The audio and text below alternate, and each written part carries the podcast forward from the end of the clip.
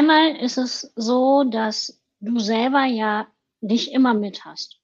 Du bist, egal wo du bist, ob du im Supermarkt bist, ob du im Zoom bist, ob du live bist, ob du mit der Bahn unterwegs bist, mit dem Auto, du hast immer dich dabei. Und wenn du jetzt ganz authentisch Sachen etablierst, wie zum Beispiel weiße Turnschuhe, Jeans, schwarzes T-Shirt, du läufst immer so rum, bist du damit identifizierbar. Hallo und herzlich willkommen bei Die Zukunftsunternehmerin meinem Podcast für Frauen, die leichter und mit Freude ihre ambitionierten Ziele im Business erreichen wollen und das auch mit einem turbulenten Team und einer lebendigen Unternehmerfamilie.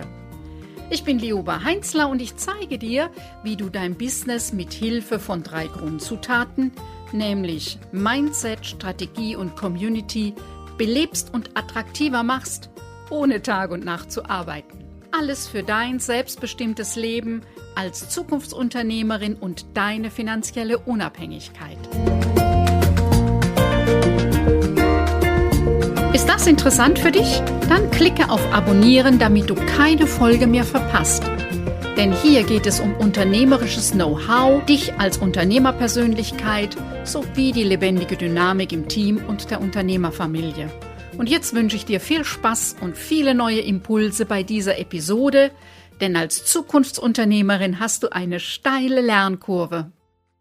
Herzlich willkommen an Sophie und ganz kurz stelle ich dich vor und unser Thema Vision deines Businesslebens und visuell konstante Sichtbarkeit sind die zwei Seiten derselben Medaille.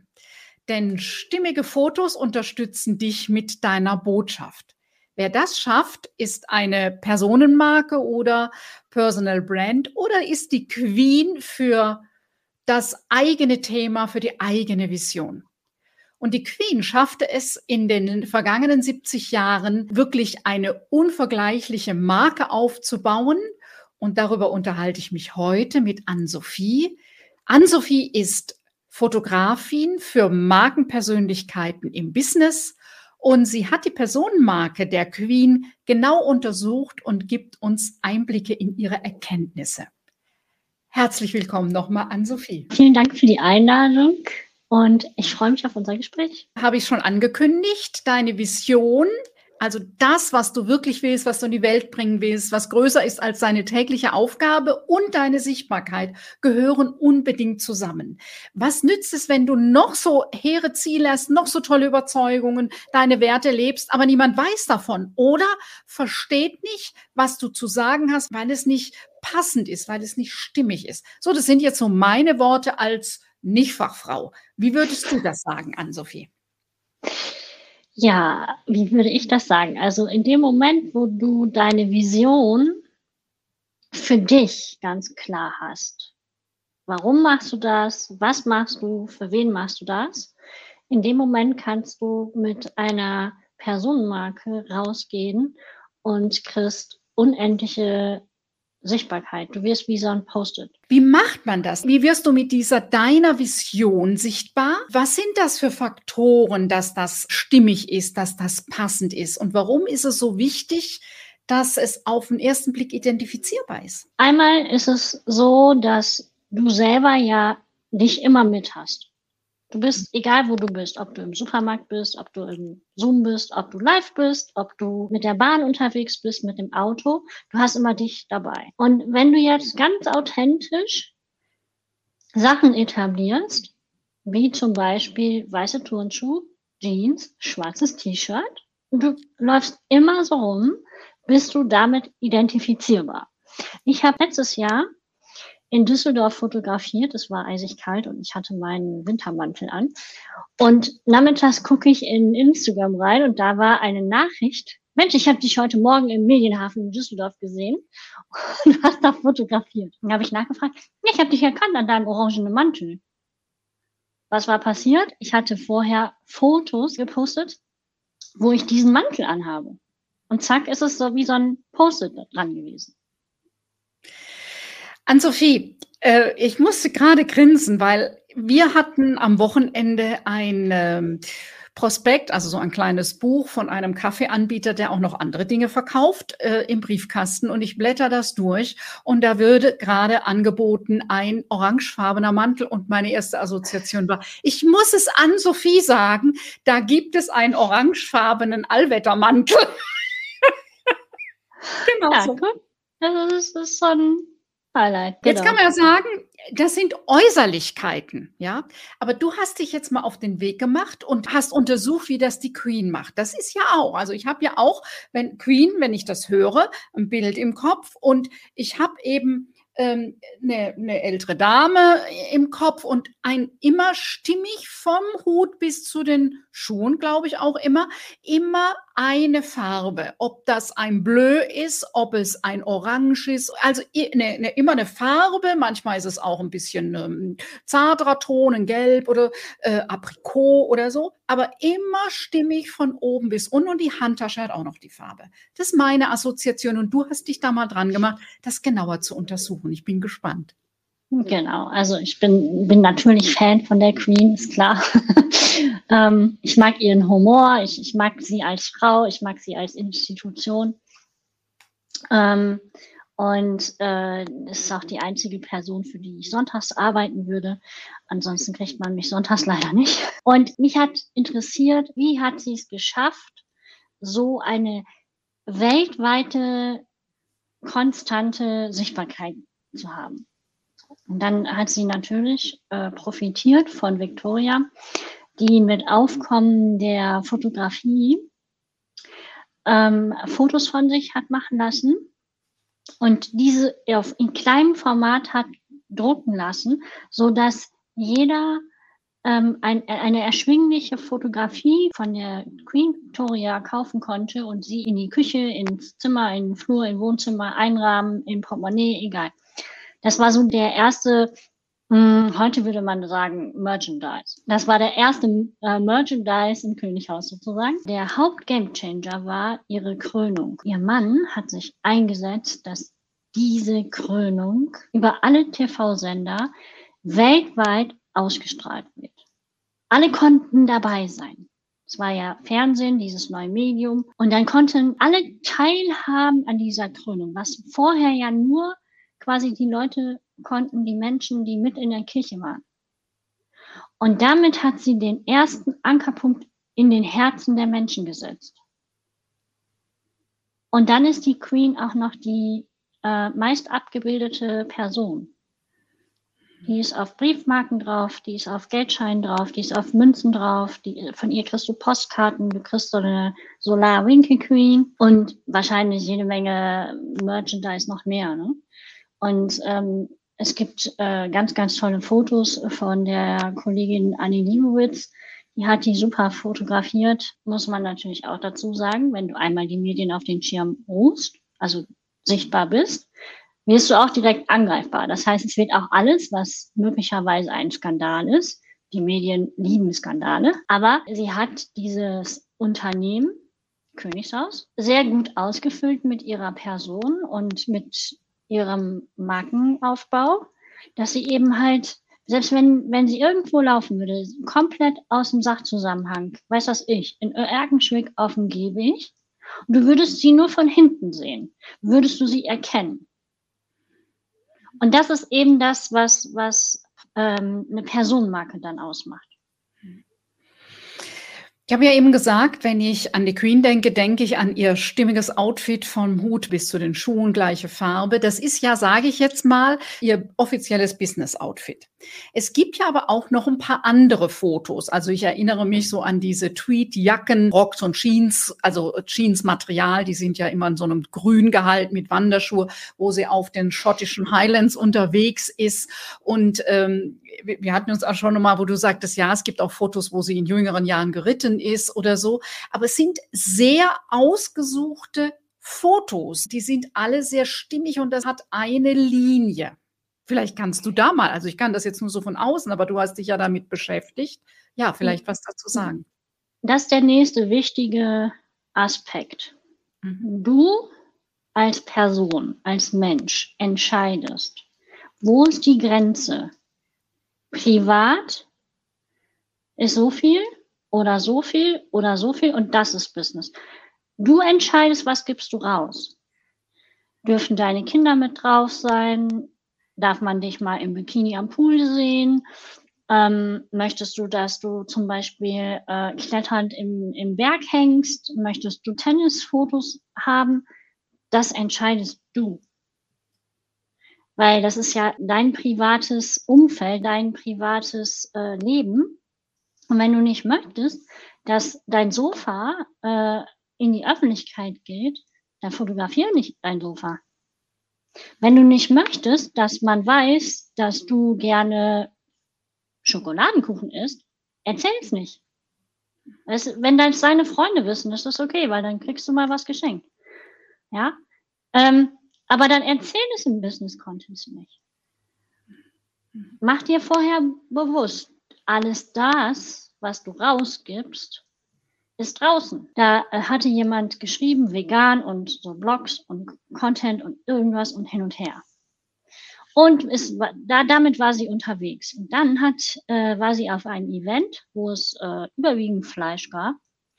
Und jemand hat sie fotografiert, weil sie eine vegan Persönlichkeit war. Also sie war eine Personenmarke und stand für vegane Ernährung.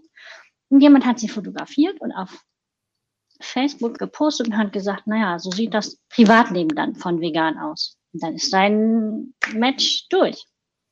Das kannst du nicht reparieren. Wenn du dich in der Öffentlichkeit dann zeigst, also du hast eine hohe Sichtbarkeit und stehst für vegane Ernährung, dann kannst du dein Steak zu Hause essen. Und du schickst bitte jemand hin, der es kauft. Was ich das Spannende an deiner Arbeit finde, ist eben, dass du nicht einfach nur Fotos machst, sondern dass du quasi der Prinz Philipp bist, der sagt, wie, wie gehen wir strategisch vor? Was muss das für dein Business bringen? Wofür stehst du? Was ist die Marke? Was ist dein Esprit, der rüberkommen soll? Und vielleicht sagst du da nochmal, es gibt eben die Arbeit im Vorfeld und es gibt dann spannenderweise auch nochmal hinterher einen ganz großen Part nach dem Fototermin, ähm, wo du nochmal bestimmte Dinge zusammenstellst. Ganz genau. Also ich fange immer an mit ähm, der ersten Session, in, über, meistens über Zoom, dass wir uns um die Werte kümmern. Die Werte sind die Basis. Und dann kommen natürlich Farben und äh, ist man so der Jacketttyp oder eher der Tuntu-Typ. Das muss nochmal stimmen. Persona, ganz wichtig. Zielgruppe, die verschiedenen Personas, wichtig. Dann, welche sozialen Medienkanäle willst du eigentlich bespielen und sind das eigentlich auch die richtigen für dich? Weil nur weil Instagram super Spaß macht, heißt das ja noch lange nicht, dass du da dann auch deine Zielgruppe erreichst. Dann kann dir das noch so viel Spaß machen, kannst du als Hobby machen, aber im Business wird es eher kontraproduktiv dann sein, wenn deine Zielgruppe einfach auch vielleicht gar nicht auf den Social Media ist. Gibt's ja auch. Und dann geht es daran, nochmal zu gucken, Location, Outfit, Setting. Wir machen ein Moodboard. Ich habe eine ähm, sehr effektive Methode entwickelt, dass ich dich ähm, authentisch fotografieren kann, also auch authentisch in den Emotionen, die du brauchst, um deine Zielgruppe anzusprechen.